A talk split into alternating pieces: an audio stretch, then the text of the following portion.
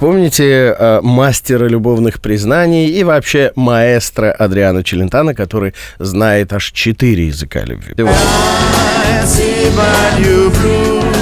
Вот это вот «Я тебя люблю», потом Je будет... t'aime, их, их лебеди. Да, и «Yes, yes, I love you».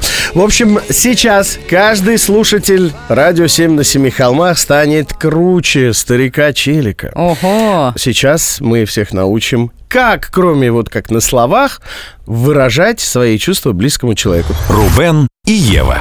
Первонаперво обращают внимание на важность уделяемого близкому человеку времени. Потому что время, ну, такой главный ресурс нашей жизни, когда ты посвящаешь человеку свое время, ты ему фактически посвящаешь жизнь.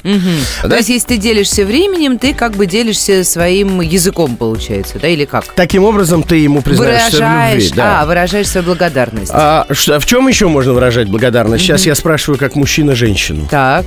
Что так? Подарки, конечно. Подарок, опять же, не обязательно должен быть э, дорогим.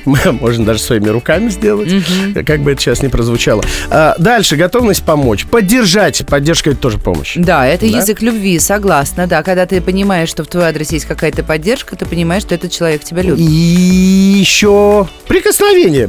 А что, ну, конечно. Прикосна- Любые прикосновения. Не обязательно, чтобы... Да, обнимашки, целовашки, да. Да. что угодно. Можно просто пальцем это... Так теляшки назовем их. Да, в попу. От слова так в попу Ну, в смысле, в ягодицу. Но... И Фу. пошел дальше. Вот, ну, ну что ты за человек? Ну сколько, вот сколько сейчас времени? Да сколько бы ни было, Ева, для любимого человека всегда найдется время.